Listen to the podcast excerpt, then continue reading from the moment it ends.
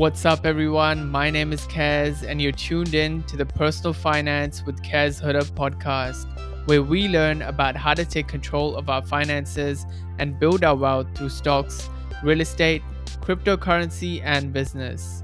So, on today's episode, we're going to be talking about my investing plan for 2022. So, let's get into it. Before we get started with today's episode, if you want to ask me any questions or want me to answer any questions in a future episode, please DM me on Instagram at Kaz underscore Huda. And don't forget to follow us on Spotify, Apple Podcast, or whatever podcast player you're currently on. And if you love listening to this podcast, consider leaving a five star rating on Apple Podcasts or Spotify. It really does help us push these episodes out to more people. And lastly, this is not financial advice, so just don't sue me, bro. Okay, so now that we have that out of the way, let's start by talking about what I've been doing for the past two years. So I've been investing three quarters of my paycheck into investments ranging from the stock market to real estate and everything in between. So let's run through what my plan is for 2022. So I've broken down my investment plan into six sections the first one being the stock market, the second one being real estate, the third one being cryptocurrency, the fourth one being cash, the fifth and sixth, I don't want to reveal to you guys just yet because the last two parts of my investing plan probably isn't on most people's investing plan. So make sure to stick around till the very end to find out exactly what those two parts are, which I think are really, really beneficial that not many people talk about. And I think this will really help you guys to kickstart your 2022. The first thing I want to talk about is investing into the stock market. For the past two years or so, I've invested 30% of the money I used to invest with into the stock market. From this, 80% of it went into purchasing two index funds. One was the Smart Shares Index Fund, ticker symbol NZF, which tracked the top 50 New Zealand companies. While the second index fund I purchased regularly was the USF, which tracked the 500 largest companies in the United States. While the other 20% of the funds allocated to investing in the stock market was invested in a couple of individual stocks that I think will do very well in the future. So, my investing plan for 2022 is actually pretty similar, barring a couple of changes. As I've moved over to Australia, I'll be moving my portfolio to Australia so I can continue to invest here. I'll be investing in two index funds, one being VOO, which is the Vanguard S&P 500 index fund, and VTI, which is the Vanguard Total Stock Market Index Fund. Both of these index funds are very diverse and track a huge amount of companies. So I'm spreading my risk across hundreds of companies, and my goal is to continue to invest for the next 30 to 35 years regularly every single fortnight. And I know a lot of you are uneasy right now because the stock market is very volatile. Where a lot of company share prices are dropping 10, 20, 30, 40, even 50% from the peak, and the S&P 500 is down approximately 10% as of this recording. To tell you the truth, I don't care if the stock market drops 50% or goes up 20%. For me, the main idea is to dollar cost average into the market by purchasing index funds regularly. For those of you who don't know what dollar cost averaging is, let me explain. The idea of dollar cost averaging is to continually invest a regular amount over a long period of time. This is intended to have the effect of lowering the average price you paid for a share. So, say you're purchasing one share of Apple. Let's say that share is worth $10 today. Now, let's say after two weeks, Apple share price drops to $5 a share. So as of now, if you buy two Apple shares for $10, you have three shares in total at an average price of $6.67 per share. You have successfully reduced your cost basis, and that's all there is to understanding what dollar cost averaging is. So, other than investing in the index funds, I will continue to invest 20% of the funds allocated to investing in the stock market to buying and holding individual stocks. So, this is literally my plan for investing in the stock market for 2022. Okay, so let's now move on to the next thing, which I'll be investing in, which is investing in real estate. I have been setting aside money in 2021 for saving up for a deposit to invest into real estate. In 2022, I am setting aside approximately 35% of my investing budget so that I can purchase a property in Australia this year. The two main things I will be looking for when investing in a property is capital growth and cash flow. Let's go through capital growth first. So, in simple terms, capital growth means that the property will appreciate in value, and the difference between the price that you bought it for and the price that you sell it for, or the price that it's actually worth, is the capital gain. Um, so, in past uh, history in NZ and Australia, the property values tend to double every 10 to 15 years. So, if you had invested uh, in a 500k property 10 to 15 years ago, it would now be worth approximately $1 million. So, by investing in potential capital growth properties, you will be able to sell the property down the line to make a good profit or use equity in the property to purchase another property.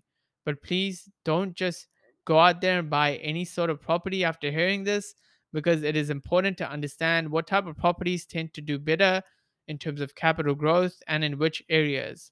Not all properties are created equal, so please make sure to do your research. I will definitely be doing an episode talking about these things that you can look out for when purchasing an investment property. So be sure to stick around for that in future episodes. The second thing I would look into when investing in property is cash flow, or in simple terms, the property earns more than it costs to own. So you earn an income from the property from the amount of rent you receive each month, and the payments you have to make are the mortgage payments and things like property rates and maintenance to hold the property. After all of this, if there is anything left over after paying down the mortgage and expenses, this is called positive cash flow. And this is where you can actually use that positive cash flow to pay down the investment property quicker or use that money to buy another property sooner. These are just some of the things that you need to think about when investing in property. I urge you to do your own research and learn these things so you're in a better position to buy your own property down the line. Let's now move on to the next thing, which will be to continue to invest my money into cryptocurrency. I've allocated 15% of my investment allocation to invest into cryptocurrency. As we know, currently the crypto market is in a downtrend. But again, just like any other company share, I will dollar cost average every fortnight into purchasing the top 10 cryptocurrencies, which include Bitcoin, Ethereum, Polkadot, and Chainlink. Even though cryptocurrency is a volatile market, I feel it will be the next big thing, similar to the internet back in the early 2000s. So I feel like holding cryptocurrency will be beneficial to my overall investment portfolio. This will be for the long term. If you are looking to invest in cryptocurrency, I would personally look at investing in the biggest cryptocurrencies like Bitcoin and Ethereum. Please don't get sucked into the hype of the small hype coins like Floki Coin and Squid Game Coin. Stick to the bigger coins and invest for the long term and you will have a better chance to make a really good and long term return on your investment. If you are interested in getting started in cryptocurrency, check out a previous episode, which is all about what cryptocurrency is and how you can actually get started with it. I will leave a link to this in the show notes below. Okay, so so far I've allocated 30% into shares, 35% into real estate, and 15% into crypto that is a total of 80% of my investment portfolio. With the next 10% of my investments, I will be holding it in cash as a type of an emergency fund. This is a fund at my disposal when I need something to fall back on, if money is running low, or in case of an emergency. My goal is to make sure to always have six months worth of expenses in this fund at all times. So the last two parts of my investing plan probably isn't on most people's investing plan. The first part of the plan is to invest in my health and well-being. So this means investing in a gym membership and actually going regularly. The second part of this is trying to reduce the amount of food I eat outside at restaurants and cook more home-based meals, more healthy meals. This is to reduce the unwanted bad stuff like salt, unwanted calories to go into my system to reduce the risk of health diseases and conditions further down the track when I'm more older. I've put this in the list because I feel it isn't spoken about too much. People usually invest in the stock market, crypto, and property, but never once think about investing in their own health so that they can actually see the fruits of their labor 15, 20, 25 years down the line where they can actually be in a position to enjoy it. So remember to allocate a sizable fund for improving your health and well being. Your future self will definitely thank you for it. So, the next part of my investing plan, which isn't on most people's list, is to invest in your education. I don't mean go and get another degree, but what I mean is to take the time out and learn about things you're interested in. Maybe it's a new course you can do on Udemy or Coursera to upskill in a certain subject. Maybe it's a self help book to improve yourself in something you feel like you can do better in. Maybe it's listening to podcasts or YouTube videos about investing if that's your thing. Education is super important and is something that if you can continue to constantly do, it will really compound over time and really give you back a lot more than you put in it. The internet is really full of free content available at your fingertips, so make sure to grab the opportunity and start educating yourself. So, in summary, we went through my investing plan for 2022, where I'll be investing in the stock market, mainly in index funds. I'll be investing in the real estate market and cryptocurrency. I'll also be holding an emergency fund. And the next two things that I'll be investing my money in, which I knew is improving my health and well being, and to continue to educate myself in areas that I'm looking to improve in. The whole idea of this episode was to give you an idea of what an investing plan can look like and what are some things that you can think about when creating your own investment plan. Please do your own research before making any sort of financial decision. And remember, don't sue me, bro. With that being said, I just want to thank everyone for listening to today's episode, which outlined my investing plan for 2022. If you enjoyed the content or learned something from today's episode, please hit that follow button and the bell icon so you don't miss another episode.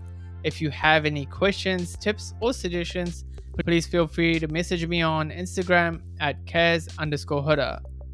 I want to leave you guys with a quote by Alan Lakein.